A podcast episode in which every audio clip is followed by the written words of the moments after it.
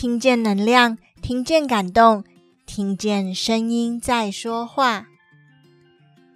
大家好，我是小君，你今天过得好吗？声音的一百个礼物，今天想要介绍大家一本心理层面的书，书名叫做《刻意放松：二十五个压力调节练习，找回安定的内在》。作者是胡展浩心理师，出版社由远流出版。刻意放松是现代人最需要的提醒与练习。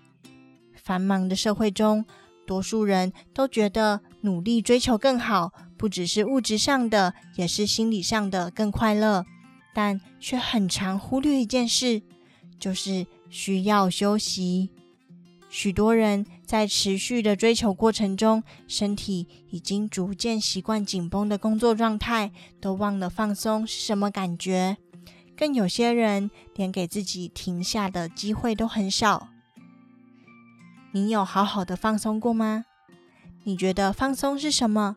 是睡个长长的觉，还是大吃一顿好料？是出去户外爬山，还是待在家里追剧或打电动？这些你我常做的放松事项，的确能暂时转移，但却不能真正放下我们日常惯性的紧张压力。于是，从心理到生理，逐渐累积，成为现代人普遍的文明病。借由胡展浩心理师这本《刻意放松》，以他咨商多年的经验实例，引导大家看见自己的压力来源。书里的二十五个篇章，从思维到行动都有深入浅出的练习。接下来，就让我们进入这本书的试阅内容吧。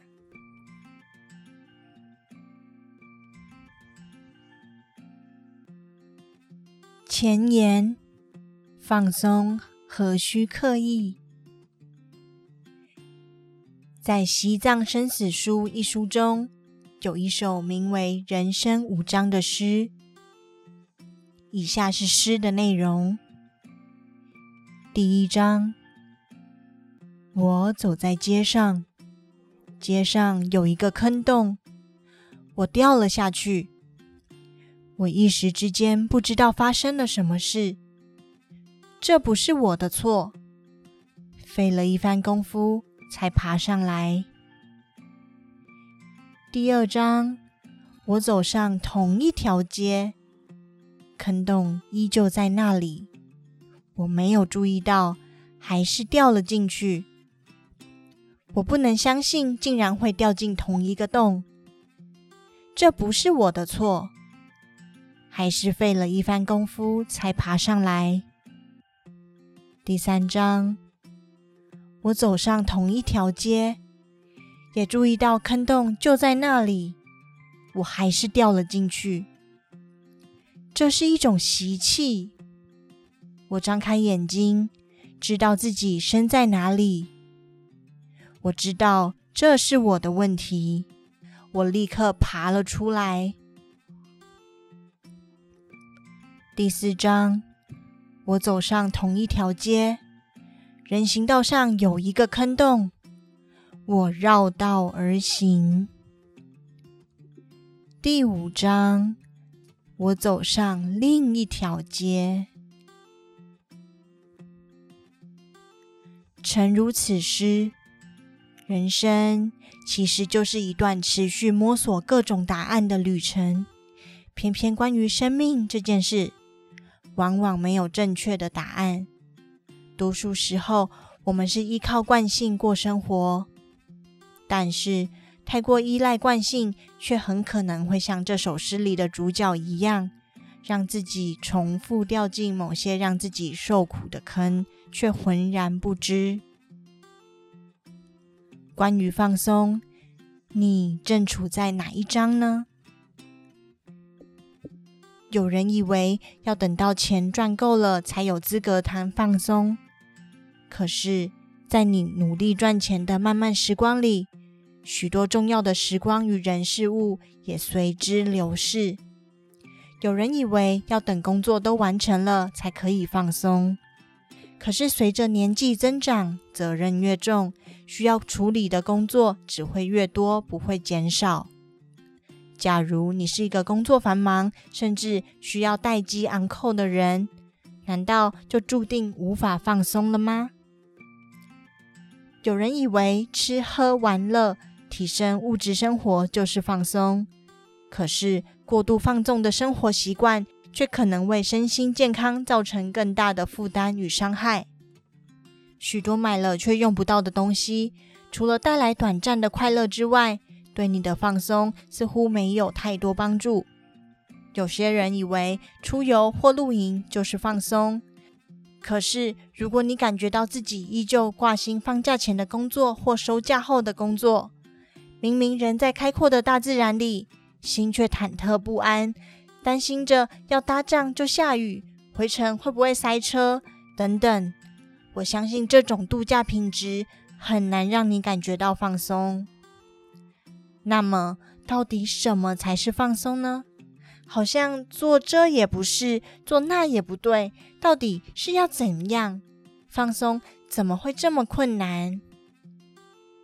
其实，所谓的放松，就是一种友善的自我照顾，了解自己真正的需求。然后用适当的方式来满足这些需求。假使你渴望的是被陪伴，却用大吃大喝来抚慰孤独；假使你需要的是被理解，却用指责大骂的方式来宣泄情绪；假使你需要的是肌肉发炎的修复，却跑去参加马拉松，可以想象。这些行为都难以为你带来真正的放松效果。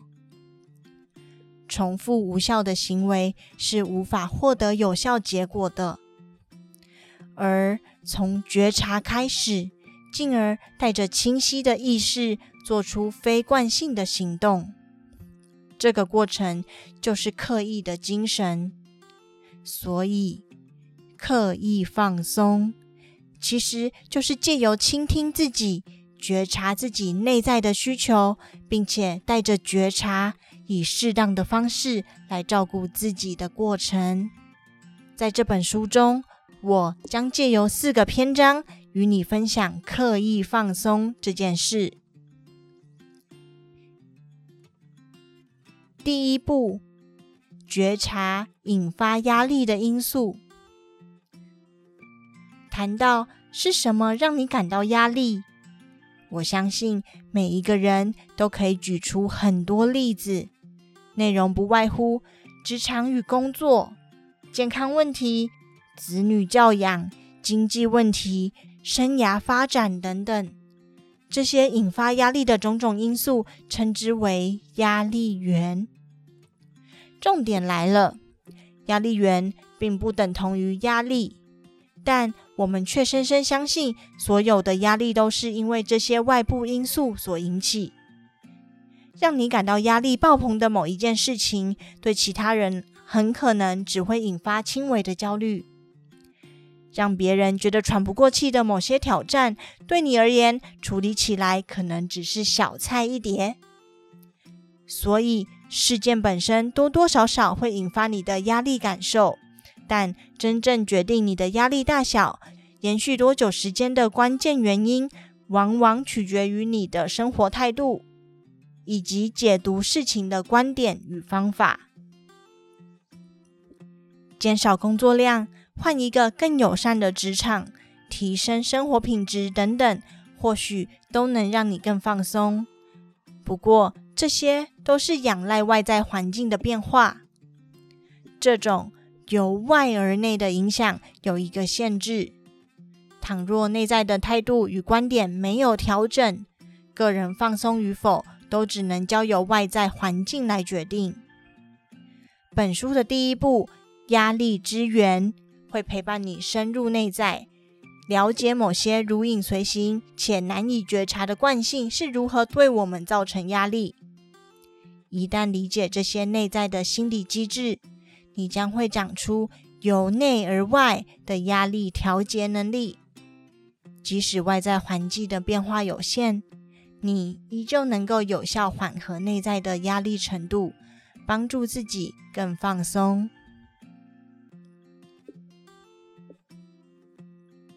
第二步，学会安顿自己的情绪。许多看似有问题的行为，真正的核心是情绪问题。这是我在心理智商中很重要的发现。好比说，因为敬酒衍生出肢体冲突事件，因为害怕丢脸而选择说谎来掩盖事实，因为悲伤难过而大吃大喝等等，这些不适当的行为不仅没有安顿情绪的效用，还可能引发更多扰人的问题。我们的情绪经常是不流动的，包括感受不到自己的情绪，辨识不出内在的情绪，不知道该如何适当且有效的表达。这些难受的负面情绪就阻塞在心里，引发身心层面的不舒服。一个情绪流动顺畅的人，可以如实感受到某些情绪正浮现出来，但不加以评价，能够辨识内在的情绪是什么，并且练习用各种适当的方式来处理内在情绪，允许情绪浮现，适当的处理情绪，然后让情绪自然而然的缓解与消退。这样的历程就像是一条流动顺畅的溪流，保持着稳定、放松而自在的状态。在第二步当中，我会与你分享许多安顿情绪的策略，帮助你长出情绪共处的能力。不仅仅是消极的缓和情绪，也可以从辨识出这些情绪生成的源头，主动减低许多不必要的负面情绪产生。第三步，练习活在当下。假如有人问，你希望职涯生涯走得快，早早获得功成名就，还是希望走得长久，然后渐入佳境呢？相信聪明过人的你，一定很快就能找到最佳答案。傻瓜才会二选一，我当然要选择走得又快又长久，从头到尾都顺遂啊！听起来很棒，对吧？可是你仔细想想，假如你用百米冲刺的速度，毫不保留地去跑马拉松，后果肯定惨不忍睹。生命的旅程就像一场马拉松，很多时候我们的目光都聚焦在某些目标上面，好比说考上某间名校、存到几桶金、升迁至某个位阶、在某地段拥有一栋房子等等，总觉得获得某些成就才是人生最重要的任务，才可能获得美好生活。可是，却忽略了在这一趟辛苦的旅程中，本来就有许多美好而珍贵的风景一路相伴。倘若你的目光都关注在不断的解锁成就、追求更多目标，那么你随时都会感觉到自己处在匮乏的状态，因为觉得不足，所以必须努力获得更多。假如你的心态是经常要等到什么什么什么的时候，我才要干什么？那你可能会错过生命中许多重要的事物。无论是为了追求更多而产生的匮乏感，或者因为错过重要的事物而产生的后悔，都会耗损我们的心理能量。或许生活并不是因为拥有了什么才能放松。而是因为懂得放下，懂得满足，而过得轻松自在。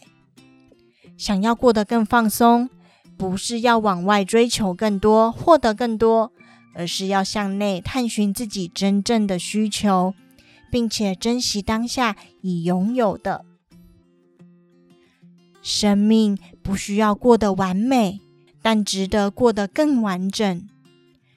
人生无法尽善尽美，但可以努力减少不必要的后悔。第四步，将所学应用到日常生活中。无论是阅读还是学习，最重要的目的都是从知道到做到，也就是将所学实际运用在日常生活中，这样才可能为生活带来实际的改变。不过，这件事情并没有想象中的容易。即使你知道了某些有助于放松的技巧，但这并不是你熟悉的行动。大脑对于要执行新行为的神经回路尚未被建立起来，因此做起来特别耗能，甚至有些不舒服。许多人往往因为这样就放弃了，回头重拾旧的生活习惯。请你先问问自己：第一点。放松在你的成长历程中是一种被鼓励的行为吗？第二点，无论忙碌与否，你是否会刻意为自己安排休息时间呢？第三点，你是否会刻意为自己挑选有益健康却未必都美味的食物呢？第四点，你是否能够刻意筛选充满滋养而非耗能的人际关系呢？第五点，除了可以立即享受到乐趣的事情之外，你是否也愿意刻意从事一些短时间未必舒适，但长期却持续有益身心的事情？面对上述这五个问题，假如你的答案大多为否，那么你真的需要练习刻意的让放松进入你的生活。请别急着气馁，我们的目标不是在一瞬间改头换面，完全改变生活方式，而是学习新的概念与方式，从简单的步骤慢慢练习。你甚至会发现，这本书提到的某些练习是你生活中本来就在做的事。好比说，练习呼吸，专注的做一件事，借由简单的方式进行，找回生活的掌控感等等。请放心，这不是学校的期末考。不需要在准备很久之后，才能在困难的测验中知道自己学习的状况。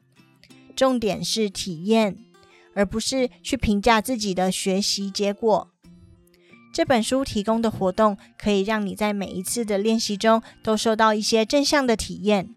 随着你练习的次数越频繁，时间越长，当然能够将这些活动落实到你的生活中。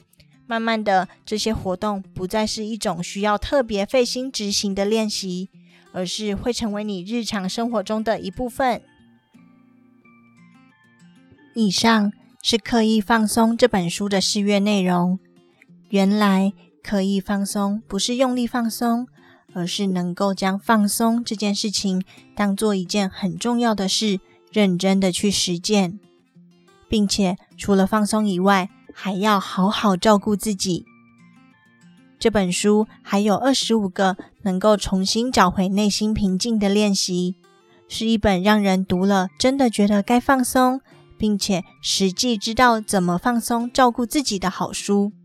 推荐忙碌的你购书、读书，让自己学习如何由内到外好好的松一下，别再那么紧了。如果你喜欢我今天分享的内容，欢迎你订阅我们的 Podcast，给我们五星评分，这将是我持续制造礼物的动力。我是小君，我把声音当作礼物送给你。